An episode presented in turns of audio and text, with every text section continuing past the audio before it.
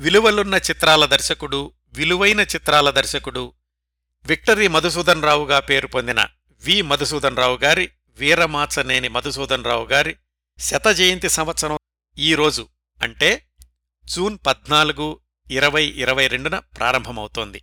ఇది ఆయనకు తొంభై తొమ్మిదవ పుట్టినరోజు. ఈ సందర్భంగా ప్రసారం చేస్తున్న మధుసూదన్ రావు గారి గురించిన ప్రత్యేక కార్యక్రమం రెండవ భాగం ఈరోజు క్రిందటి వారం ప్రసారం చేసిన మొదటి భాగంలో వి. మధుసూదన్ రావు గారి నలభై సంవత్సరాల సినీ జీవితంలో ఆయన దర్శకత్వం చేసిన డెబ్భై పైగా సినిమాల్లోని కొన్ని ప్రత్యేకతల గురించి మాట్లాడుకున్నాం.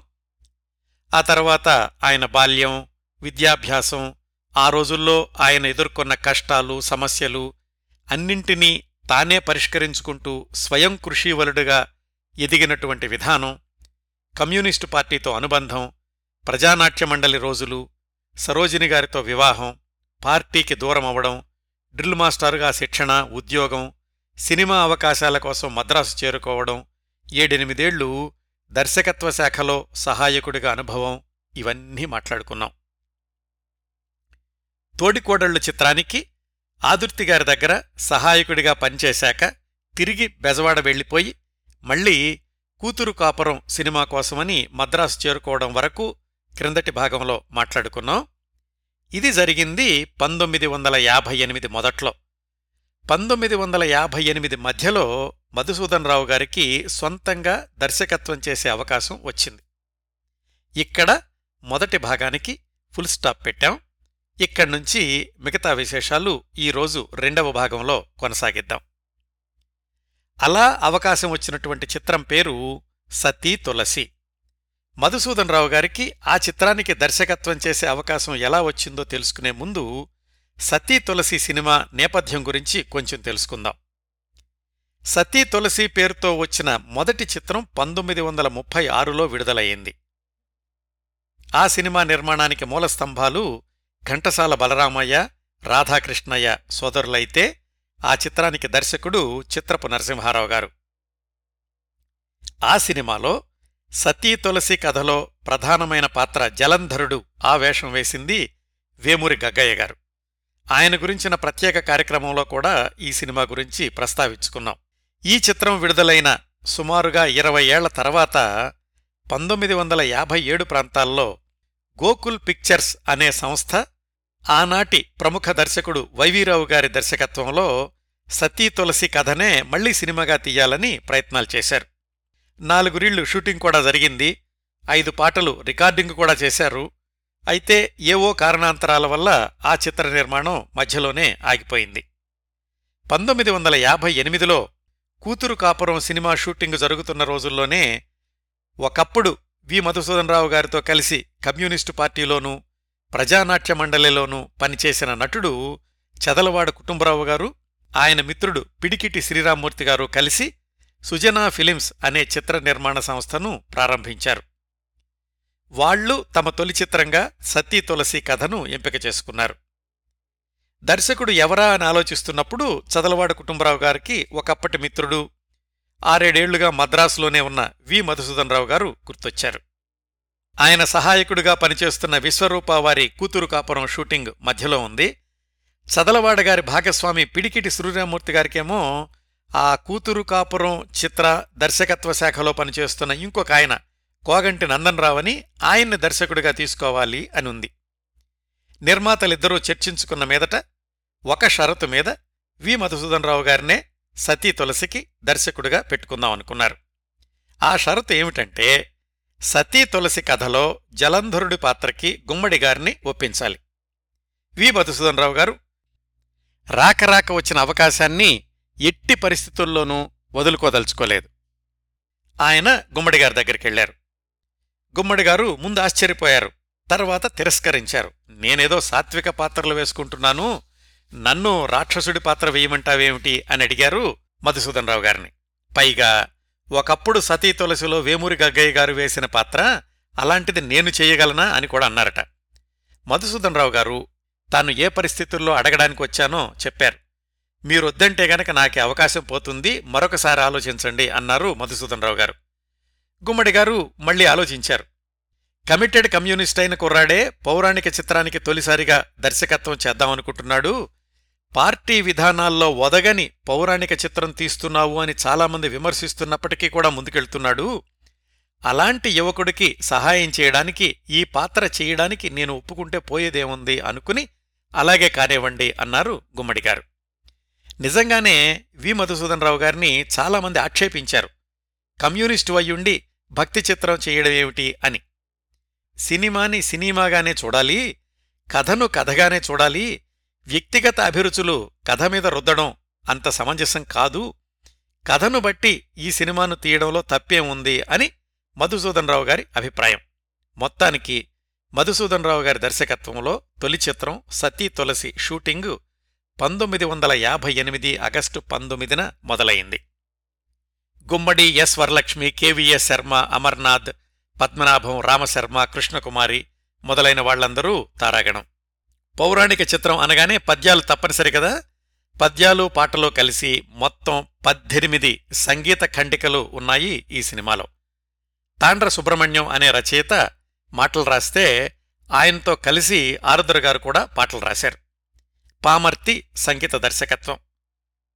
ఏడేళ్ళపాటు దర్శకత్వ శాఖలో అనుభవం ఉంది కాబట్టి మధుసూదన్ రావు గారు తొలిసారి పూర్తిస్థాయి దర్శకుడిగా మారినప్పటికీ ఎక్కడా తడబడలేదు. అంతవరకు వచ్చిన పౌరాణికాల్లో కేవలం దైవభక్తిని మాత్రమే ఎక్కువ చేసి చూపిస్తూ ఉంటే ఈ కథలోనేమో మధుసూదన్ రావు గారు కథ ప్రకారం స్క్రీన్ప్లే రాసుకుని సినిమాని రూపొందించారు. పంతొమ్మిది వందల యాభై తొమ్మిది మార్చి ఏడున సతీ తులసి విడుదలయింది సినిమా ప్రివ్యూ చూశాకట చక్రపాణి గారు గుమ్మడి గారితో చెప్పారట నువ్వు ఇంకెప్పుడూ ఇలాంటి రాక్షసుడి వేషాలు వెయ్యొద్దు అని. సతీ తులసి బ్రహ్మాండమైన విజయమేమీ సాధించలేదు కాని దర్శకుడిగా మధుసూదన్ రావు గారికి మంచి పేరు తెచ్చిపెట్టింది. మిగతా పౌరాణిక చిత్రాల కంటే విభిన్నం అంటే మధుసూదన్ రావు గారి స్క్రీన్ ప్లే ఎలా ఉండి ఉంటుందో విశ్లేషిద్దాం అనుకున్నాను కానీ చూడ్డానికి ఆ సినిమా ప్రింట్ ఎక్కడా లభ్యం కావడం లేదు. అయితే ఆ సినిమా సమీక్ష పంతొమ్మిది వందల యాభై తొమ్మిది మార్చి పద్దెనిమిది ఆంధ్ర సచిత్ర వారపత్రికలో వచ్చింది. అందులో కొత్త దర్శకుడు యువకుడు మధుసూదన్ రావు గారిని ప్రశంసిస్తూ ఇలా వ్రాశారు. పది మందిని పదిరేళ్ళపాటు ఆకట్టి కూర్చోపెట్టి సంతోషపెట్టి ఇంటికి పంపించడం అందరికీ తెలిసిన విషయాన్నే మనం మళ్ళీ చెప్పినప్పుడు అది మనం చెప్పిన విధంగా మన ముద్రతో ఉండాలి అన్న సంకల్పం ఉత్సాహం వాటికి తగిన ప్రతిభ గల యువకుడిని తొలిసారి దర్శకుడిగా పరిచయం చేయడం చిరకాలానికి తిరిగి మధురస్వరలక్ష్మి వరలక్ష్మి మధుమధురగానాన్ని వినిపించడం ధరించిన పాత్రను గౌరవించడం ధర్మమని పాత్ర స్వభావాన్ని బట్టి నటనా విధానాన్ని మార్చాలని గుర్తించి ఆ పనిచేసే న్యాయశీలి ప్రజ్ఞాశీలి అయిన నటుడు గుమ్మడి స్థాయిని ఒక్కొమ్మడిగా పదింతలు పెంచడం సతీ తులసి చలనచిత్రం చేసిన సత్కార్యాలలో ముఖ్యమైనవి. ఇంకా ఏం రాశారంటే అందులో దేవతలను పంతొమ్మిది వందల యాభై ఎనిమిది మార్కు దృష్టితో తిరగేసిన టెలిస్కోపులోంచి చూసిన వారికి వికారమైన డైలాగులు తొడిగి హాస్యమాడబోయి ఓడిపోయి హాస్యాస్పదం కావడం ఈ చిత్రం పలికిన అపశృతుల్లో ఒకటి. అనేక విధాలుగా ఈనాటి చిత్రాల కన్నా మెరుగ్గా ఉన్న ఈ చిత్రం కొన్ని విషయాలలో ఈనాటి చిత్రాల ధోరణికి అద్దంలా తయారు కావడం బాధాకరమైనప్పటికీ అసహజం కాదు అని మటుకు అనిపిస్తుంది. బాక్సాఫీస్ సూత్రాల బలం అలాంటిది. ఇంకా మధుసూదన్ రావు గారి గురించి ప్రత్యేకంగా ఏం రాశారంటే కథా సంవిధానం కథన విధానం ముఖ్య పాత్రధారుల నటనలను చక్కగా సమన్వయిస్తూ ఎక్కడా విసుగెత్తకుండా సినిమా స్క్రిప్టు చాదస్తాలకు జిడ్డు సన్నివేశాలకు చోటు ఇవ్వకుండా కథను రక్తి కట్టించడానికి ఛాయాగ్రహణాధికాలను కూడా వాడుకుంటూ ఈ చిత్రాన్ని రూపొందించిన యువ దర్శకుడి పేరు వి. మధుసూదనరావు. పౌరాణికాల కాలం పంతొమ్మిది వేల అడుగులకు సమానమైన రెండు వందల పదకొండు సినిమా నిమిషాలు అయినప్పటికీ ఈ పౌరాణికాన్ని పదిహేను వేల అడుగులలో ముగించి పదివేలే అనిపించేలా తీశారు.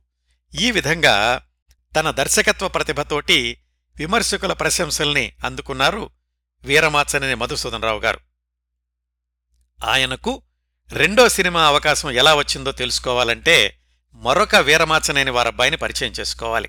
ఇవన్నీ కూడా సుమారుగా అరవై ఐదు సంవత్సరాల క్రిందటి సంగతులు. బందర్కి దగ్గరలో డోకిపర్రు అనే ఒక ఊరుంది.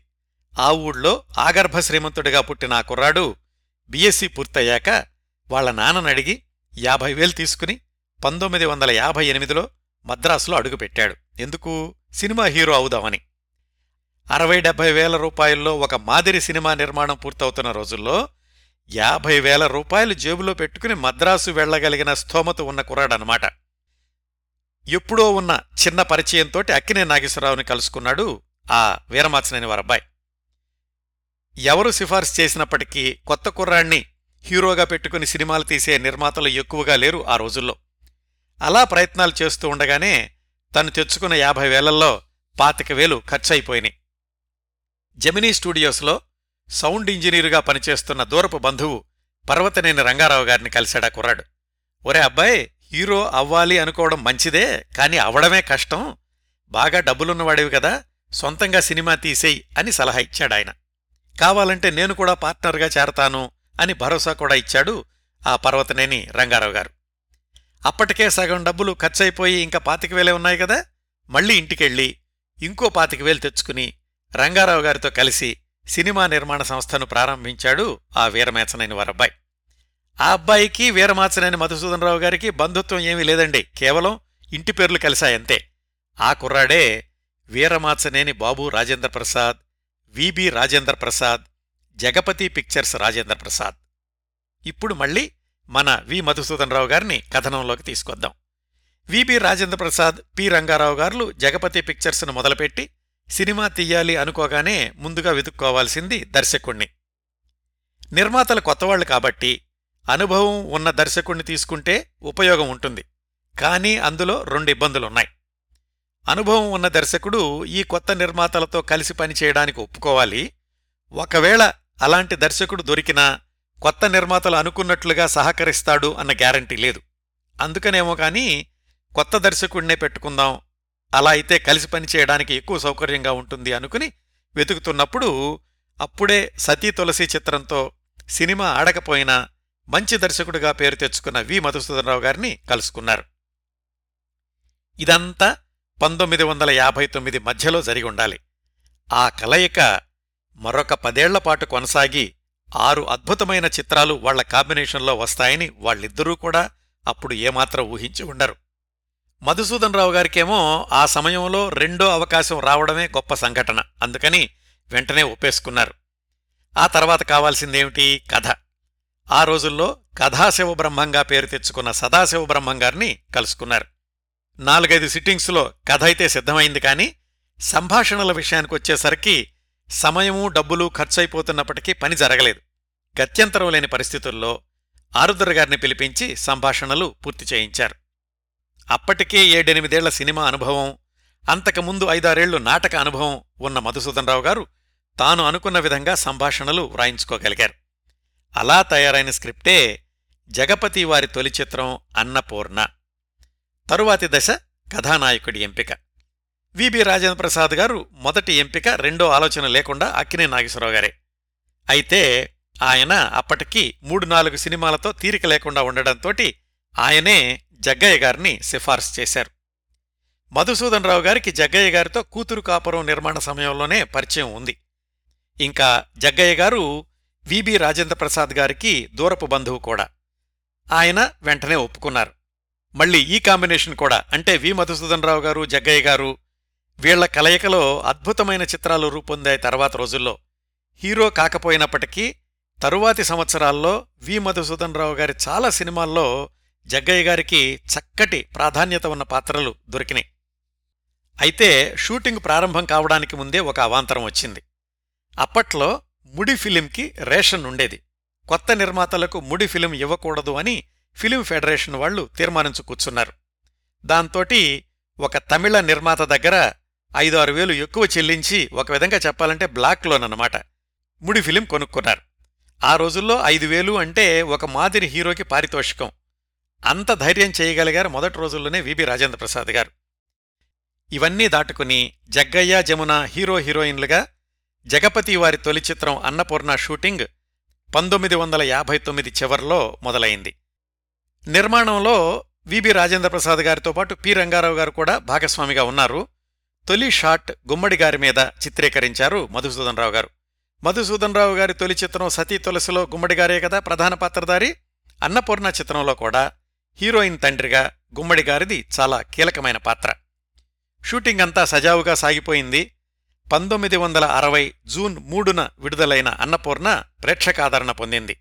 బ్రహ్మాండమైన లాభాలనైతే తెచ్చిపెట్టలేదు కానీ నష్టాలైతే రాలేదు. జగపతి సంస్థను ముందుకు తీసుకెళ్ళగలము అన్న ధైర్యాన్నిచ్చింది రాజేంద్ర ప్రసాద్ గారికి విజయవంతమైన చిత్రాలు రూపొందించగలడు అన్న పేరు తెచ్చిపెట్టింది మధుసూదన్ రావు గారికి. మొదట్నుంచే తాను రూపొందించేటటువంటి సినిమాల్లో పాటల మీద ప్రత్యేక శ్రద్ధ చూపించారు మధుసూదన్ రావు గారు. అన్నపూర్ణ సినిమాలోని పాటలన్నీ కూడా ఆరుద్రగారు రాస్తే సుసర్ల దక్షిణామూర్తి గారు సంగీతం సమకూర్చారు. తళతళ మిలమిల కులాసా రాదోయ్ రమ్మంటే మనసేమిటో తెలిసిందిలే ఇలాంటి పాటలు ఎంత మాధుర్య ప్రధానంగా ఉంటాయో వేరే ప్రత్యేకంగా చెప్పాల్సిన అవసరం లేదు. అన్నపూర్ణ చిత్రం గురించిన మరొక ఒకటి రెండు ఆసక్తికరమైన విశేషాలేమిటంటే తరువాతి సంవత్సరంలో అన్నపూర్ణ వారి ఇద్దరు మిత్రుల్లో కథానాయికగా నటించిన ఈవి సరోజ ఈ అన్నపూర్ణ సినిమాలో చిన్నప్పటి అన్నపూర్ణగా నటించారు. అలాగే తర్వాత రోజుల్లో విజయవంతమైన దర్శకుడిగా పేరు తెచ్చుకున్న పి. చంద్రశేఖర్ రెడ్డి గారు ఈ సినిమా నుంచే వి. మధుసూదన్ రావు గారి దగ్గర సహాయకుడిగా తన సినీ జీవితాన్ని ప్రారంభించారు. టైటిల్స్లో పిసి రెడ్డి బిఏ అని ఉంటుంది ఈ సినిమాతో ప్రారంభించి సుమారుగా పదకొండు సంవత్సరాల పాటు మనుషులు మారాలి దాకా వి. మధుసూదన్రావు గారి దగ్గర సహాయకుడిగా కొనసాగారు పిసి రెడ్డి గారు. ఇంకా సంగీత దర్శకుడు సుసర్ల దక్షిణామూర్తి గారికి సహాయకుడిగా పనిచేశారు తర్వాత రోజుల్లో ప్రముఖ సంగీత దర్శకులైన కోదండపాణి గారు. ఇంకా ఆయన మొదటి చిత్రం సతీ తులసి నిర్మాణ సమయంలో నెలకి వంద రూపాయల జీతం తీసుకున్న మధుసూదన్ రావు గారు అన్నపూర్ణ సినిమాకు వేల రూపాయలు పారితోషికంగా అందుకున్నారట. ఆ తరువాత వెంట వెంటనే వచ్చిన అవకాశాలు మధుసూదనరావు గారిని వెనక్కి తిరిగి చూసుకొనివ్వలేదు. మద్రాసు వదిలి వెళ్ళాల్సి వస్తుందేమో అన్న ఆలోచనకే అవకాశం ఇవ్వలేదు. మొదటి భాగంలో చెప్పినట్లే మొదటి ఇరవై సంవత్సరాల్లో యాభై సినిమాలకు దర్శకత్వం చేస్తే అందులో నలభై ఐదు సినిమాలు ప్రజాదరణ పొందినవే. అంటే దాదాపుగా ప్రతి నాలుగేళ్ళకి పది సినిమాలు రూపొందించారన్నమాట. ఆ రోజుల్లో అంటే మధుసూదన్ రావు గారి సమకాలీన దర్శకుల్ని ఎవరిని తీసుకున్నప్పటికీ ఈ వేగంతో సినిమాలు రూపొందించిన వాళ్ళు లేరు అని సినీ విశ్లేషకుల అభిప్రాయం. ఆ విజయవంతమైన చిత్రాల్లో ప్రతి చిత్రం గురించి పూర్తిస్థాయి కార్యక్రమం రూపొందించవచ్చు కానీ ఇది మధుసూదన్ రావు గారి గురించిన కార్యక్రమం కాబట్టి ఆయా సినిమాల్లో దర్శకుడు మధుసూదన్ రావు గారి పరంగా ప్రత్యేకతలు ఆయనను గుర్తు చేసే ఆసక్తికరమైన విశేషాలు తెలుసుకుంటూ కార్యక్రమాన్ని కొనసాగిద్దాం. మరొక ఐదేళ్ళ తర్వాత వీరాభిమన్యు రూపొందించడం దాకా వి. మధుసూదనరావు గారు తీసినవన్నీ కూడా సాంఘిక చిత్రాలే. ఆయన చేసిన మూడవ చిత్రం టాక్సీ రాముడు. అప్పటికీ పది సంవత్సరాలుగా పరిచయమున్న ఎన్టీఆర్ గారు హీరో దేవిక హీరోయిన్. నిజానికి అన్నపూర్ణ చిత్రం విడుదలయ్యేటటువంటి సమయానికే వి. మధుసూదనరావు గారి తర్వాత రెండు సినిమాలు కూడా ప్రకటించేశారు. అందులో ఒకటి జగపతి వాళ్ళ రెండో చిత్రమైతే దానికంటే ముందే ప్రారంభమైంది రామకృష్ణ ప్రొడక్షన్స్ టాక్సీ రాముడు. ఈ ప్రకటనను అన్నపూర్ణ సినిమా పాటల పుస్తకం చివరలో కూడా చూడొచ్చు.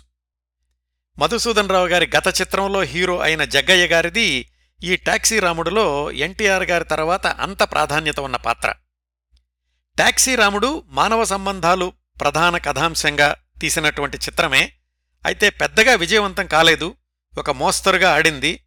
ఆంధ్రపత్రికలో వచ్చిన సమీక్షలో ప్రేయసి కోసం ప్రియుడు తండ్రి కోసం ప్రేయసి తమ జీవిత సర్వస్వాన్ని త్యాగం చేసి మితిలేని వెతలను పొందిన కరుణామయగాథ అని కొంచెం హాస్యాస్పదంగా వ్రాశారు. ఎన్టీఆర్తో తొలిసారిగా రూపొందించిన ఈ టాక్సీ రాముడు పంతొమ్మిది వందల అరవై ఒకటి అక్టోబర్ పద్దెనిమిదిన విడుదలైంది. ఈ సినిమా ఘన విజయం సాధించకపోవడానికి ఒక కారణం వి. మధుసూదన్ రావు గారి దర్శకత్వ జీవితం ఇంకా అంతగా వేగం పుంజుకోకపోవడం కారణం అనుకోవచ్చు. తరువాత వచ్చిన ఆయన చిత్రాల్లో వేగం అందుకున్నాక వి. మధుసూదన్ రావు గారి విజయ పరంపరలకు ఎక్కడా ఆటంకం రాలేదు. అందుకే ఆ మరుసటి సంవత్సరమే ఎన్టీఆర్కి రజతోత్సవ చిత్రాన్ని ఇచ్చారు వి. మధుసూదన్ రావు గారు. విశేషాలు తర్వాత తెలుసుకుందాం.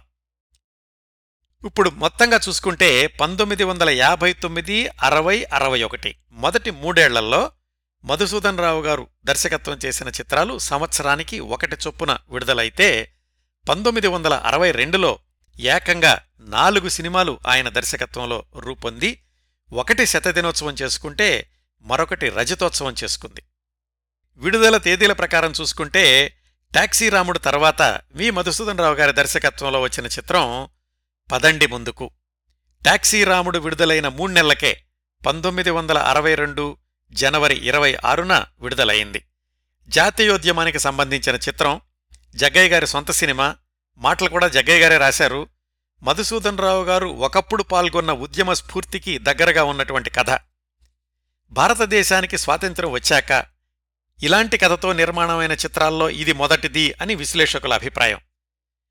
ఈ సినిమా శతదినోత్సవం చేసుకోకపోయినప్పటికీ ఆ రోజుల్లో సంచలనం కలిగించినటువంటి చిత్రమే అని చెప్పుకోవాలి.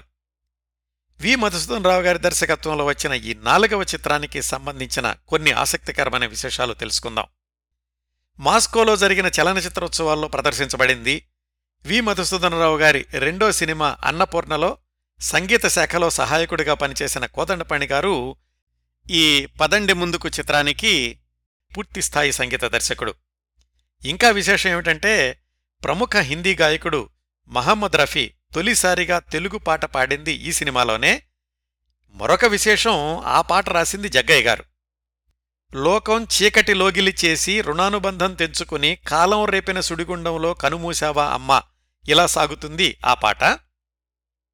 ఆ పాటను చీరాలలో కిక్కిరిసిన జనసందోహం మధ్యన జీవరలక్ష్మి గారి అంతిమయాత్రలాగా చిత్రీకరించారు. ఆ సినిమాలో ఆ పాట విని కంట తడి పెట్టుకోని మహిళలెవరూ ఉండేవాళ్ళు కాదట ఆ రోజుల్లో. అలాగే ఈ చిత్రం అవుట్డోర్ షూటింగ్ తెనాలి దగ్గర జరుగుతూ ఉంటే బుర్రిపాలెం నుంచి వచ్చిన ఒక కుర్రాడికి ఒక చిన్న పాత్రలో మొదటిసారి సినిమా కెమెరా ముందు నిలుచుకునే అవకాశం దొరికింది. ఆ కుర్రాడే తర్వాత రోజుల్లో హీరో కృష్ణ. తెనాలి నాలుగు రోడ్ల కూడలిలో పెద్ద మంచె లాంటిది కట్టి ఆ మంచె మీద మధుసూదన్ రావు గారు నిల్చుని స్వాతంత్ర్య పోరాట సమయంలో ఊరేగింపు దృశ్యాల్ని ఎంత కష్టపడి చిత్రీకరించారో కాంతారావు గారు ఒక వ్యాసంలో వ్రాశారు. మళ్ళీ గుర్తుపెట్టుకోవాలి ఈ సినిమా మధుసూదన్ రావు గారికి కేవలం నాలుగవ సినిమా మాత్రమే. వి మధుసూదన్ రావు గారి దర్శకత్వంలో వచ్చిన పదండి ముందుకు చిత్రానికి ఇన్ని ప్రత్యేకతలున్నాయండి. ఈ నాలుగు సినిమాల తర్వాత వచ్చింది వి మధుసూదన్ రావు గారి దర్శకత్వంలో తొలి శతదినోత్సవ చిత్రం. పంతొమ్మిది వందల అరవై రెండు ఫిబ్రవరి పదహారున విడుదలైన ఆరాధన. అక్కినేని సావిత్రి హీరో హీరోయిన్లు ఆ తరువాత తమ ఇద్దరి సినిమా జీవితాల్లోనూ ఒకరితో ఒకరు కలిసి అత్యధిక చిత్రాలకు పనిచేసిన జంట కథానాయకుడు అక్కినేని గారు దర్శకుడు వి. మధుసూదనరావు గారు. వాళ్ళ కలయికలో వచ్చిన తొలి చిత్రం ఆరాధన. జగపతి పిక్చర్స్ వారి రెండవ చిత్రం. తమ తొలి చిత్రం అన్నపూర్ణ విడుదలకు ముందే రెండో సినిమా కూడా మధుసూదనరావు గారే దర్శకులు అని నిర్ణయించుకున్నారు ప్రకటించారు కూడా జగపతి పిక్చర్స్ నిర్మాతలు. ఈ సినిమాకు మాతృక సాగరిక అనే బెంగాలీ చిత్రం. విక్టరీ మధుసూదన్ రావు గారు తన కెరీర్లో అనేక పరభాషా చిత్రాల తెలుగు రూపాలకు దర్శకత్వం చేశారు. రక్త సంబంధం మనుషులు మారాలి కళ్యాణ మండపం మంచి కుటుంబం ఎదురీత కృష్ణవేణి విక్రమ్ మొదలైన చిత్రాలన్నింటికీ కూడా మాతృకలు ఇతర భాషా చిత్రాలే. కథ పరభాషా చిత్రాంది అయినప్పటికీ దాన్ని పూర్తిగా తెలుగు వాతావరణానికి మార్చేసి మూల చిత్రం కంటే విజయవంతమైన చిత్రంగా తెలుగులో రూపొందించగలిగిన ప్రత్యేకత కూడా వి. మధుసూదనరావు గారిదే. దానికి ఒక ఉదాహరణ ఆయన తొలిసారిగా పునర్నిర్మించిన పరభాషా చిత్రం ఆరాధన. ఈ సినిమా షూటింగ్ సగంలో ఉండగా అంతవరకు పూర్తయిన భాగాన్ని బిఎన్ రెడ్డి గారికి చూపిస్తే ఆయన పెదవి విరిచారు. హీరో గుడ్డివాడవడం ఏంటి? అందులోనూ రొమాంటిక్ హీరో అక్కినేని ఖచ్చితంగా ప్రేక్షకులు తిప్పికొడతారు అని నిర్మాతలకు కొండబద్దలు కొట్టినట్టు చెప్పారు బిఎన్ రెడ్డి గారు నిర్మాతలిద్దరూ ఆలోచనలో పడ్డారు. మొదటి సినిమాలోనేమో లాభాలు రాలేదు. ఈ సినిమా కూడా బోల్తా కొట్టిందంటే అసలు బ్యానర్ నిలబెట్టడమే ప్రశ్నార్థకమవుతుంది. మధుసూదన్ రావు గారైతే ధైర్యం చెప్పారు. ఏ ఏ అంశాల వల్ల ప్రేక్షకులు ఈ పాయింట్ని సరైన కోణంలో తీసుకోగలరు అనే విషయాన్ని విశ్లేషించి చెప్పారు నిర్మాతలకి. ఒక్కొక్కసారి మొండి ధైర్యం కూడా అక్కరకొస్తుంది విబి రాజేంద్ర ప్రసాద్ గారి మొండి ధైర్యమే ఈ ఆరాధనని ముందుకు తీసుకెళ్ళింది. ఆరాధన విజయవంతమైనటువంటి చిత్రం అవడమే కాకుండా జగపతి వాళ్ళ రెండో చిత్రమే శతదినోత్సవ చిత్రం అయ్యింది మధుసూదన్ రావు గారి దర్శకత్వ జీవితాన్ని రన్వే మీద నుంచి ఒక్కసారి ఆకాశంలోకి ఎగిరేలాగా చేసింది. ఆరు కేంద్రాల్లో వంద రోజులాడిన ఆరాధన శతదినోత్సవ వేడుకల్ని విజయవాడలోని రాజకుమారి టాకీస్లో చేశారు. వి మధుసూదన్ రావు గారి సొంత గడ్డ మీద విజయ పతాకం ఎగరేసిన సందర్భం అప్పటికీ పదేళ్ళ క్రిందట భవిష్యత్తు ఏమిటా అని క్రాస్ రోడ్లో నిల్చుని ప్రశ్నించుకున్న సందర్భం. అలాంటిది ఇప్పుడు అంటే పంతొమ్మిది వందల అరవై రెండుకి ఆయన భవిష్యత్తు ఇదే అని ఢంకా భజాయించి చెప్పిన చిత్రం ఆరాధన అయ్యింది. ఆ సినిమాకి సంబంధించి కొన్ని ఆసక్తికరమైన విశేషాలు. ఆ సినిమాలో మెడికల్ కాలేజీ విద్యార్థినులుగా కొంతమంది అమ్మాయిలుంటారు. వాళ్ళలో రాజేశ్వరి అని ఒక ఆవిడుంది. ఆ రాజేశ్వరి గారే ఆ తర్వాత రోజుల్లో సూపర్ హీరోయిన్ అయిన శ్రీదేవి గారికి తల్లి. అట్లాగే వి. మధుసూదన్ రావు గారు ప్రజానాట్యమండలిలో చురుకుగా పనిచేసిన సంగతులు మొదటి భాగంలో మాట్లాడుకున్నాం కదా ఆ రోజుల్లోనే ప్రజానాట్యమండలికి తిరుగులేని నాయకుడిగా వెలుగొందిన కళాకారుడు డాక్టర్ గరికపాటి రాజారావు గారు.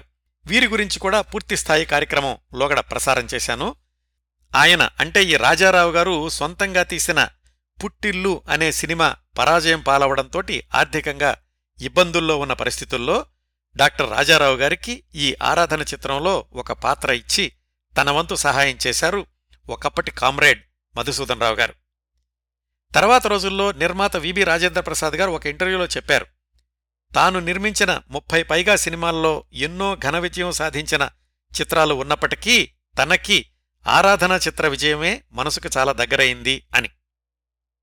ఆరాధన చిత్రం మధుసూదన్ రావు గారి అంతకుముందు చిత్రం పదండి ముందుకు తర్వాత మూడు వారాలకే విడుదలయింది అంటే ఈ రెండు సినిమాల షూటింగులు ఒకే సమయంలో జరిగుండాలి. ఒకే సమయంలో రెండు సినిమాలకు దర్శకత్వం చేయడం అనే బిజీ మధుసూదన్ రావు గారి దర్శకత్వ జీవితంలో కొన్ని దశాబ్దాలు కొనసాగిందండి. ఆరాధన విజయం తర్వాత వి మధుసూదన్ రావు గారి తొలి చిత్రం సతీ తులసి నిర్మాతల్లో ఒకరైన పి. శ్రీరామ్మూర్తి గారు సొంతంగా నిర్మించిన అప్పగింతలు అనే సినిమాకి మధుసూదన్ రావు గారు దర్శకత్వం చేశారు. జగ్గయ్య జమున హీరో హీరోయిన్లుగా నటించిన అప్పగింతలు చిత్రం చాలా మామూలు సినిమాలాగా మిగిలిపోయింది. ఎవరికీ పెద్ద పేరు తెచ్చిపెట్టలేదు. దీని తర్వాత పంతొమ్మిది వందల అరవై రెండు నవంబర్ ఒకటిన విడుదలైన రక్త సంబంధం సంచలనాత్మక విజయం సాధించింది. ఇది వి. మధుసూదన్ రావు గారికి ఏడవ చిత్రం. రక్త సంబంధం సినిమా గురించి అనేక విశేషాలు చాలా సంవత్సరాల క్రిందటే ప్రసారం చేసిన ప్రత్యేక కార్యక్రమంలో చెప్పాను. ఒకటి రెండు ఆసక్తికరమైన సంగతులు మళ్ళీ గుర్తు చేస్తాను. ముందుగా ఈ రక్త సంబంధం సినిమాలో అక్కినే నాగేశ్వరరావు గారినే ప్రధాన పాత్రకు తీసుకుందామని అనుకున్నారట.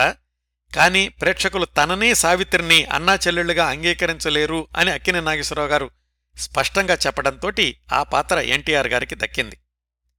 అప్పటి వరకు ఆంధ్రపత్రికలో సినిమా సమీక్షలు వ్రాస్తూ వస్తున్న రచయిత ముళ్ళపూడి వెంకటరమణ గారిని తొలిసారిగా సంభాషణ రచయితగా పరిచయం చేసింది ఈ రక్త సంబంధం చిత్రమే. ఆ తర్వాత రోజుల్లో మరొక మూడు సినిమాలకు ముళ్ళపూడి గారితో మాటలు వ్రాయించుకున్నారు వి మధుసూదనరావు గారు. వి మధుసూదనరావు గారి పనితనాన్ని గురించి తనకొచ్చినటువంటి మొట్టమొదటి అవకాశం గురించి ముళ్ళపూడి వెంకటరమణ గారు ఏం రాశారంటే నేను మొట్టమొదట రాసిన చిత్రం రక్త సంబంధం చిత్రానికి ఆయన దర్శకులు పెద్ద నటులతో తీసే భారీ చిత్రానికి అందులో కూడా హెవీ డ్రామా ఉన్న అటువంటి చిత్రానికి ఒక కొత్త రచయితను పెట్టుకోవడం చాలా సాహసం. శ్రీ డూండీ గారు కొత్తదనం కోరి ఆ సాహసం చేసి నన్ను పెట్టుకున్నారు మధుసూదన్ రావు గారు ఒప్పుకున్నారు. కొత్త రచయితగా సినిమాకి కావలసిన పద్ధతి ఆ చిత్రానికి కావలసిన రీతి పట్టుపడడానికి నాకు కొంచెం టైం పట్టింది. ఆ సమయంలో నిర్మాత దర్శకులు కొత్త రచయితని హేళన చేసినా విసుక్కున్నా వాడిలో ఉన్న శక్తి కోరిక కూడా ఆరిపోతాయి. వాడిని కాదని ఇంకో పెద్ద రచయితని పెట్టి దిద్దించితే అది కొత్తవాడిని చంపేస్తుంది. అటువంటివి ఆ రోజుల్లో ఎన్నో జరిగాయి. కాని మధుసూదనరావు గారు ఆ రోజుల్లో ఎంతో జాగ్రత్తగా నన్ను చూసుకున్నారు. నేను రాసింది బాగాలేదని నాకే అనిపిస్తున్నప్పటికీ ఆయన మెచ్చుకుని ప్రోత్సహించేవాళ్ళు కొత్తదనం దాంట్లో ఉప్పొంగిపోతుంటుందని ఫ్రెష్నెస్ ఉందని మెచ్చుకుంటూనే ఇంకొకలాగా ఎలా రాయొచ్చో చూపించేవాళ్ళు క్రమంగా నేను సులువు తీసుకుని రాయడానికి చేయూతనిచ్చారు అని మధుసూదన్ రావు గారిని ప్రశంసిస్తూ ఇంకా మధుసూదన్ రావు గారి దర్శకత్వ శైలి గురించి ఏం చెప్పారంటే లక్షలతో జరిగే వ్యాపారంలో శరవేగంతో పనులు జరిగే పరిశ్రమలో ఈ ఓపిక అభిమానం ఆదరణ అరుదుగా ఉంటాయి. ఆనాటి నా భయం ఆందోళన వాళ్ళ మాటల వల్ల కలిగిన ఉత్సాహం ధైర్యం నేనెప్పటికీ మర్చిపోలేను. దర్శకుడిగా మధుసూదన్ రావు గారు తన చిత్రంలోని ఒక ఘట్టాన్ని ఒక దృశ్యాన్ని ఒక వాక్యాన్ని ఒక మాటను ఒక చిన్న శబ్దాన్ని ఒక నిట్టూర్పును ఒక చిరునవ్వును ఎంతో శ్రద్ధతో ప్రేమతో పట్టుదలతో అర్థం చేసుకుని మననం చేసుకుని ఆలోచించి రూపుదిద్దుతూ ఉంటే ఆ రోజుల్లో నేను ముగ్ధుణ్ణైపోయేవాణ్ణి ఇవన్నీ కూడా ముళ్ళపూడి వెంకటరమణ గారు చెప్పారండి. వీటన్నింటికీ సాక్ష్యం తరువాత రోజుల్లో వి మధుసూదన్ రావు గారు వరుసగా సాధించినటువంటి విజయాలు. ఈ సినిమాలోనే మధుసూదన్ రావు గారికి అసిస్టెంట్గా పనిచేసిన ఎం. మల్లికార్జునరావు గారు తర్వాత రోజుల్లో గూఢచారి నూట పదహారు లాంటి విజయవంతమైన చిత్రాలకు దర్శకత్వం చేశారు. ఈ సినిమాలో అత్యంత ప్రజాదరణ పొంది ఈరోజు కూడా తెలుగువారి ఇళ్ళల్లో తరచూ వినిపించే బంగారు బొమ్మ రావేమే పాట కోసమని ఆరు నెలల పాటు అనేక వర్షన్లు వ్రాయించుకున్న పట్టుదల వి. మధుసూదనరావు గారిదే. పాట షూటింగ్ రోజు దగ్గర పడుతోంది అని నిర్మాతలు కంగారు పడుతున్నప్పటికీ వి మధుసూదనరావు గారు తాను అనుకున్నట్లుగా వచ్చే వరకు ఆరుద్ర గారిని వదిలిపెట్టకుండా రకరకాల వర్షన్స్ వ్రాయించారట. ఇంకా ఈ రక్త సంబంధం సినిమాలో అన్నా చెల్లెళ్ళ సెంటిమెంట్ దృశ్యాలు అంత అద్భుతంగా రావడానికి కారణం తాను చిన్నతనంలో అమ్మ చనిపోయాక చెల్లెళ్ళను చూసుకునే క్రమంలో ఎదురైనటువంటి అనుభవాలే అని మధుసూదన్ రావు గారు ఆ తర్వాత ఇంటర్వ్యూల్లో చెప్పారు. రక్త సంబంధం చిత్రం గురించి ఇంకొక విశేషం ఏమిటంటే పంతొమ్మిది వందల ఎనభై ఎనిమిదిలో ఎన్టీ రామారావు గారు ముఖ్యమంత్రిగా ఉన్నప్పుడు హైదరాబాదులో మళ్ళీ విడుదలైనప్పుడు ఈ సినిమా వంద రోజులాడింది ఉదయం ఆటలనుకుంటాను. ఆ సందర్భంగా జరిగిన బహిరంగ సభకు ముఖ్యమంత్రి హోదాలో ఎన్టీ రామారావు గారు హాజరయ్యారు. సావిత్రి గారి బదులుగా ఆమె కుమార్తె హాజరయ్యారు. ఆ విధంగా పంతొమ్మిది వందల అరవై రెండులో మధుసూదన్ రావు గారి దర్శకత్వంలో నాలుగు సినిమాలు విడుదలైతే రెండు ఘన విజయం సాధించాయి. ఆ తరువాతి సంవత్సరం పంతొమ్మిది వందల అరవై మూడులో మాత్రం మధుసూదన్ రావు గారి దర్శకత్వంలో ఒకే ఒక్క సినిమా వచ్చింది. అది కూడా విజయవంతమైంది. రవీంద్ర ఆర్ట్ పిక్చర్స్ వాళ్ళ తొలి సినిమా కూడా అదే పంతొమ్మిది వందల అరవై మూడు సెప్టెంబర్లో విడుదలైన లక్షాధికారి. ఎన్టీఆర్ కృష్ణకుమారి హీరో హీరోయిన్లు. ఇది కూడా శతదినోత్సవ చిత్రమే. ఇదే కాదండి లక్షాధికారి తర్వాత వి. మధుసూదన్ రావు గారి దర్శకత్వంలో వచ్చినవన్నీ కూడా వరుసగా శతదినోత్సవ చిత్రాలే అయ్యాయి. డాక్టర్ ఆనంద్ లాంటి ఒకటి రెండు సినిమాలు తప్ప. వి. మధుసూదన్ రావు గారికి కమ్యూనిస్టు పార్టీ రోజుల నుంచే పరిచయం ఉన్న తమ్మారెడ్డి కృష్ణమూర్తి గారు లక్షాధికారికి నిర్మాత. వి. మధుసూదన్ రావు గారు బెజవాడలో ఉండగా పల్లెటూరు సినిమా అవుట్డోర్ షూటింగ్ జరిగినప్పుడు అందులో చిన్న వేషం వేశారు అని మొదటి భాగంలో చెప్పుకున్నాం. ఆ పల్లెటూరు నిర్మాణంలో చిన్న వాటాదారు తమ్మారెడ్డి కృష్ణమూర్తి గారు. ఆ సినిమాలో మధుసూదన్ రావు గారికి చిన్న వేషం రావడం వెనకాల తమ్మారెడ్డి కృష్ణమూర్తి గారి మాట సహాయం కూడా ఉంది. దాని తర్వాత చాలా సినిమాలకు తమ్మారెడ్డి కృష్ణమూర్తి గారు ప్రొడక్షన్ మేనేజర్గా పనిచేశారు. ఇటువైపు వి మధుసూదన్ రావు గారు దర్శకుడిగా ఎదుగుతూ వస్తున్నారు. పంతొమ్మిది వందల అరవై మూడులో తమ్మారెడ్డి కృష్ణమూర్తి గారు సొంతంగా సినిమా తీద్దాము అనుకున్నప్పుడు వేరే ఆలోచన లేకుండా చిరకాల మిత్రుడైన వి మధుసూదన్ రావు గారిని దర్శకుడిగా తీసుకున్నారు.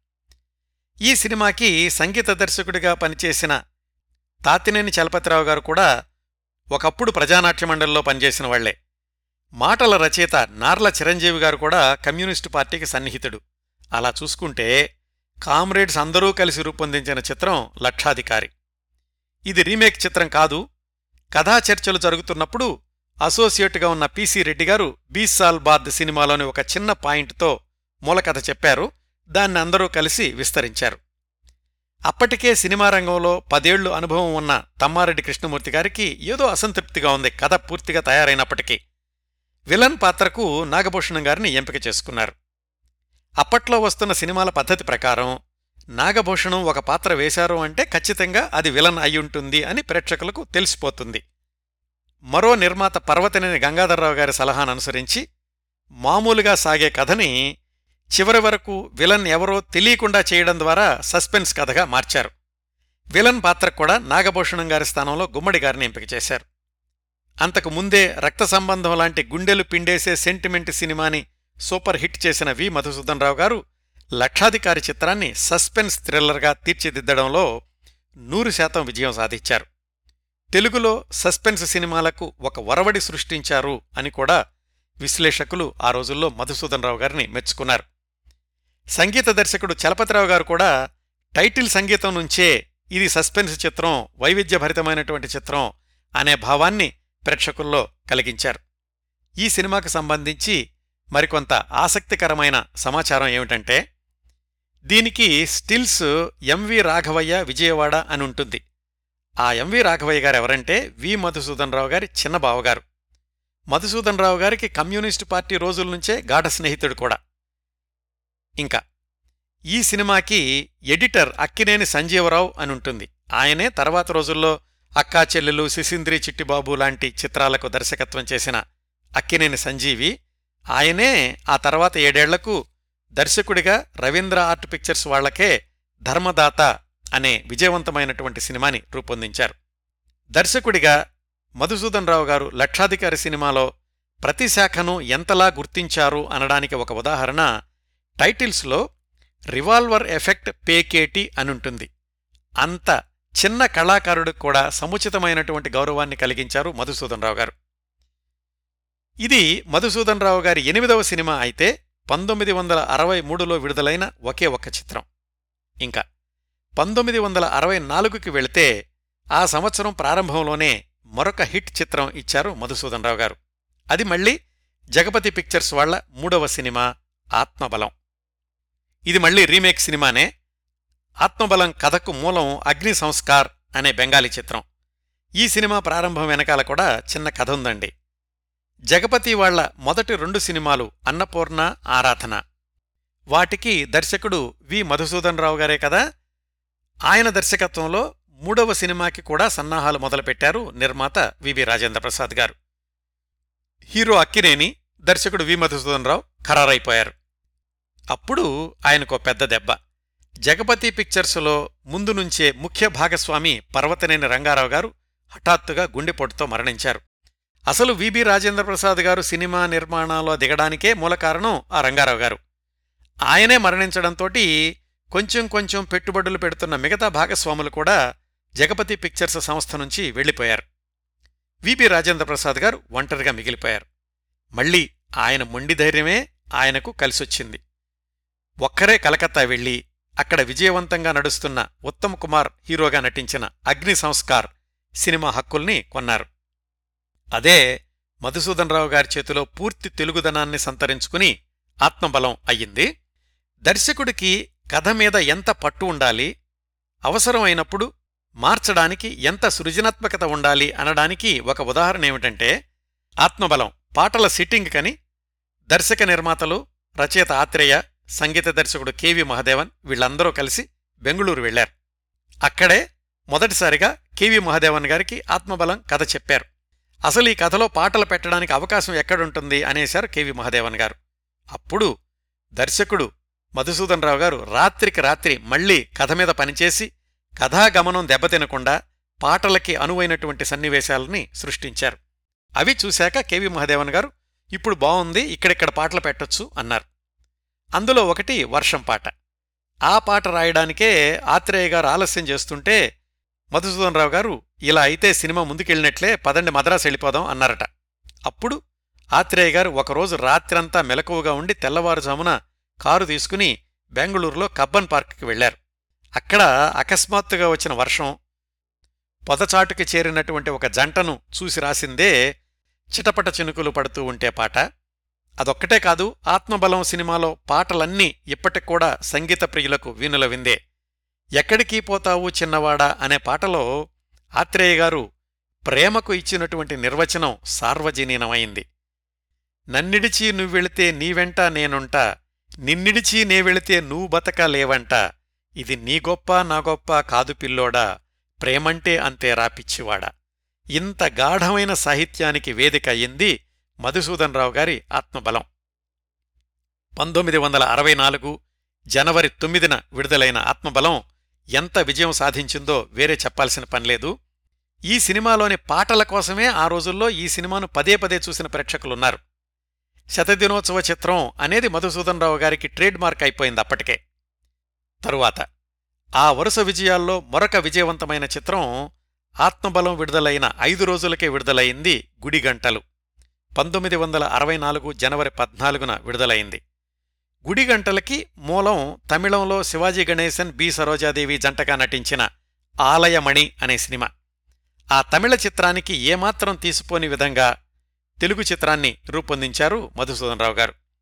ఎన్టీఆర్ మధుసూదన్ రావు గార్ల కాంబినేషన్లో వరుసగా ఇది మూడవ విజయవంతమైన చిత్రం. ఈ చిత్రంలోని పాటలు కూడా అన్నీ ఈరోజు కూడా సినీ సంగీత ప్రియుల్ని అలరిస్తూనే ఉన్నాయి. మధుసూదన్ రావు గారు తన సినిమాల్లో సంగీతానికి ఎంత ప్రాముఖ్యతనిచ్చేవాళ్ళు అనడానికి ఆయన సినిమాల్లో అన్ని పాటలు ప్రజాదరణ పొందడమే గొప్ప ఉదాహరణ. సంగీతం విషయానికొస్తే మధుసూదన్ రావు గారు తొలి సినిమాల్లో ఒక ఆసక్తికరమైన సంగతి కనిపిస్తుంది. వి. మధుసూదన్ రావు గారి మొదటి తొమ్మిది సినిమాలకు తొమ్మిది విభిన్నమైన సంగీత దర్శకులు పనిచేశారు. Pamarthi Susarla Kodandapani TV Raju S Rajeswararao B Gopalam Ghantasala KV Mahadevan T Chalapathirao. వీళ్ళల్లో ఒక్కొక్కళ్ళు ఒక్కొక్క సినిమాకు మాత్రమే పనిచేశారు మధుసూదనరావు గారితో మొదటి రోజుల్లో. తర్వాత రోజుల్లో వాళ్ళు మధుసూదనరావు గారితో మళ్ళీ పనిచేశారనుకోండి అదే సంగీత దర్శకుడు మధుసూదనరావు గారి వద్ద మళ్ళీ పనిచేయడం అనేది ఘంటసాల గారితో మొదలైంది. రక్త సంబంధం తర్వాత గుడిగంటల చిత్రానికి మధుసూదనరావు గారితో కలిసి పనిచేశారు ఘంటసాల గారు. తొలి సంవత్సరాల్లోనే వారంలోపు విడుదలైన రెండు చిత్రాలను విజయవంతం చేసిన ప్రత్యేకత కూడా విక్టరీ మధుసూదన్ రావు గారికి దక్కింది. అంటే పంతొమ్మిది వందల అరవై నాలుగు జనవరి ఫిబ్రవరి మార్చి నెలల్లో మధుసూదన్ రావు గారు రూపొందించిన అక్కినేని గారి ఆత్మబలం ఎన్టీఆర్ గారి గుడిగంటలు రెండూ కూడా సమాంతరంగా వంద రోజులు నడిచాయన్నమాట. పంతొమ్మిది వందల అరవై నాలుగులోనే ఆంధ్రప్రదేశ్ ప్రభుత్వం నంది అవార్డుల్ని ప్రవేశపెట్టింది. వాటిల్లో గుడిగంటలు తృతీయ ఉత్తమ కథాచిత్రంగా కాంస్య నందిని అందుకుంది. ఈ నంది అవార్డుల్ని ఆ తర్వాత వరుసగా అందుకున్నాయి మధుసూదన్ రావు గారి సినిమాలు. వాటి గురించి తర్వాత తెలుసుకుందాం. ఆ తరువాతి సంవత్సరం పంతొమ్మిది వందల అరవై ఐదులో వి. మధుసూదన్ రావు గారి దర్శకత్వంలో మూడు సినిమాలు విడుదలైనయి. రెండు తెలుగు ఒకటి తమిళం. తెలుగులో వచ్చిన సినిమాలు అంతస్థులు వీరాభిమన్యు. తమిళంలో వచ్చిన సినిమా వీర అభిమన్యు. వీటి గురించి మాట్లాడుకుందాం. విడుదల క్రమంలో చూస్తే అంతస్థులు పంతొమ్మిది వందల అరవై ఐదులో విడుదలైన మధుసూదన్ రావు గారి మొదటి చిత్రం పంతొమ్మిది వందల అరవై ఐదు మే ఇరవై ఏడున విడుదలయ్యింది. జగపతి వాళ్ళ నాలుగవ సినిమా. అక్కినేని కృష్ణకుమారి హీరో హీరోయిన్లు. భానుమతి గారు మరొక ప్రధాన పాత్ర కథానాయకుడికి సోదరి. ముందుగా ఆ భానుమతి గారు వేసినటువంటి పాత్రకు జమున గారిని అనుకున్నారట. కానీ అప్పుడే మూగ మనసుల్లో అక్కినేని గారితో కథానాయికగా నటించి మళ్ళీ ఇప్పుడు అక్కినేని గారికి సోదరి అంటే ప్రేక్షకులు సరిగా తీసుకోలేరేమో అని జమునగారు వెనకడుగు వెయ్యడంతో ఆ పాత్ర భానుమతి గారికి దక్కింది. భానుమతి గారు ఆ పాత్రను ఎంతగా అభిమానించారంటే అంతస్తులు కథ విని మిగతా సినిమాలు కూడా సర్దుబాటు చేసుకుని మరీ ఈ సినిమాకు కాల్షీట్స్ ఇచ్చారు. వి. మధుసూదన్ రావు గారి దర్శకత్వంలో భానుమతి గారు నటించిన ఏకైక చిత్రం ఈ అంతస్తులు. మిగతా సినిమాల్లాలాగానే ఈ సినిమాలో కూడా పాటలన్నీ ప్రజాదరణ పొందినవే. నినువీడని నీడను నేనే తెల్లచీర కట్టుకున్నదెవరి కోసము దొలపరబుల్లోడా ఇవన్నీ కూడా ఎవర్ గ్రీన్ హిట్ పాటలు. ఈ సినిమా కూడా శతదినోత్సవం చేసుకుంది. ఇంకో విశేషం ఏమిటంటే ఆ సంవత్సరం అంటే పంతొమ్మిది వందల అరవై ఐదులో ఆంధ్రప్రదేశ్ ప్రభుత్వం ప్రకటించిన నంది అవార్డుల్లో ఉత్తమ కథాచిత్రంగా బంగారు నందిని గెలుచుకుంది. ఇంకా ఆ సంవత్సరం జాతీయ స్థాయి బహుమతుల్లో ప్రాంతీయ భాషా చిత్రాల్లో ప్రధాన స్థానంలో నిలిచి రాష్ట్రపతి నుంచి రజత పథకం కూడా అందుకుంది. ఫిలింఫేర్ అవార్డు కూడా దక్కించుకుంది. వి. మధుసూదన్ రావు గారి దర్శకత్వంలో వచ్చిన సినిమాకు ఇన్ని స్థాయిల్లో ఇన్ని అవార్డులు రావడం మొట్టమొదటిసారి. ఈ విధంగా ఆయన జైత్రయాత్ర కొనసాగుతూ వచ్చింది. ఆ వరుసలో పంతొమ్మిది వందల అరవై ఐదులో విడుదలైన మధుసూదన్ రావు గారి దర్శకత్వంలోని రెండవ తెలుగు చిత్రం వీరాభిమన్యు. పంతొమ్మిది వందల అరవై ఐదు ఆగస్టు పన్నెండున విడుదలయ్యింది. మళ్ళీ ఇది ఇరవై ఐదు వారాలాడి రజతోత్సవ చిత్రం అయ్యింది. వీరాభిమన్యు చిత్రానికి చాలా విశేషాలున్నాయండి. మధుసూదన్ రావు గారి దర్శకత్వంలో వచ్చిన రెండవ పౌరాణిక చిత్రం మొత్తంగా చూసుకుంటే ఆయన దర్శకత్వంలో ఇది పన్నెండవ చిత్రం. సుందర్లాల్ నహతా డూండి నిర్మాతల జంటకు మధుసూదన్ రావు గారు పనిచేసిన మూడవ చిత్రం అంతకు ముందు వాళ్ళకు దర్శకత్వం చేసి పెట్టిన రెండు సినిమాలు రక్త సంబంధం గుడిగంటలు ఘన విజయం సాధించినవే. ఆ కోవలోనే వీరాభిమన్యు కూడా చేరింది. అటు జగపతి పిక్చర్స్ వాళ్ళకి వరుసగా హిట్లు ఇటు రాజలక్ష్మి పిక్చర్స్ వారికి వరుసగా హిట్లు వి మధుసూదనరావు గారు తొలి సంవత్సరాల్లోనే విక్టరీ మధుసూదనరావుగా నిలిచారు అనడానికి ఈ విజయాలు చక్కటి ఉదాహరణలు. మొదటి భాగంలో చెప్పుకున్నట్లే ఈ వీరాభిమన్యు చిత్రం శోభన్ బాబు గారి నట జీవితాన్ని మలుపు తిప్పిన చిత్రం. అయితే ఈ సినిమాలో శోభన్ బాబు గారికి ఆ పాత్ర దక్కడం వెనకాల మధుసూదన్ రావు గారి పట్టుదలే ఎక్కువగా ఉంది. నిర్మాతలకైతే హర్నాథ్ గారిని గాని కృష్ణరాజు గారిని గాని తీసుకోవాలని ఉందట. మధుసూదన్ రావు గారు శోభన్ బాబు గారి పేరు సూచించినప్పటికీ నిర్మాతలు సందేహించారు. మళ్ళీ మధుసూదన్ రావు గారు ఎన్టీఆర్ గారితో చర్చించారు.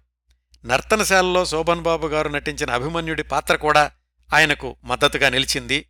ఎన్టీఆర్ గారు కూడా నిర్మాతలతో చర్చించిన మీదట శోభన్ బాబు గారు టైటిల్ పాత్రకు ఖరారయ్యారు. కథానాయిక కాంచన గారు. నాయికా నాయకులుగా నటించిన కాంచన శోభన్ బాబు గారులు ఇద్దరికీ కూడా వీరాభిమన్యు అగ్నిపరీక్ష అయ్యింది. భారీ బడ్జెట్తో నిర్మాణమవుతున్నటువంటి చిత్రం సినిమా విజయం అనేది వాళ్ళ మీదనే ఆధారపడి ఉండడం దానివల్ల ఇద్దరి మీద కూడా ఒత్తిడి బాగా పెరిగింది. కాంచన గారికి అప్పటిదాకా తమిళం ఇంగ్లీషు భాషల్లో మాత్రమే ధారాళంగా మాట్లాడడం వచ్చు. తెలుగులో అంత ధారాళంగా మాట్లాడలేకపోయేవాళ్ళు అందులోనూ వీరాభిమన్యు పౌరాణిక చిత్రం అవడంతోటి సంభాషణలు సులువుగా లొంగేవి కాదు. మధుసూదన్ రావు గారు అన్నారట తెలుగమ్మాయి అయ్యుండి తెలుగులో సరిగా మాట్లాడలేకపోవడం ఏమిటి? అని.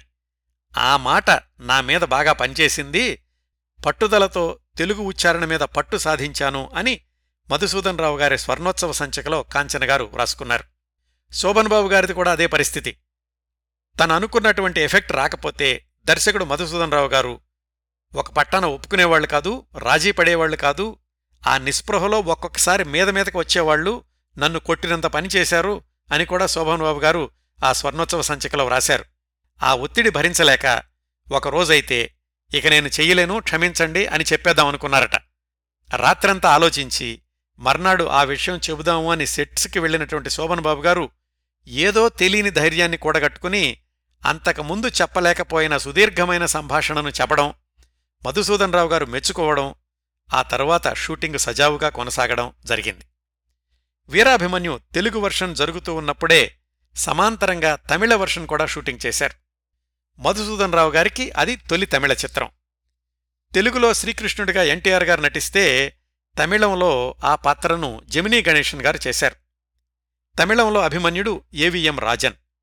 స్త్రీ పాత్రలు మాత్రం తెలుగులో నటించినటువంటి నటీమణులే కొనసాగారు. కాంచన ఎస్ వరలక్ష్మి జి వరలక్ష్మి మొదలైన వాళ్ళు రెండు వర్షన్స్లోనూ రవికాంత్ నగాయిచ్ చేసినటువంటి ట్రిక్ ఫోటోగ్రఫీ అత్యున్నతంగా పనిచేసింది.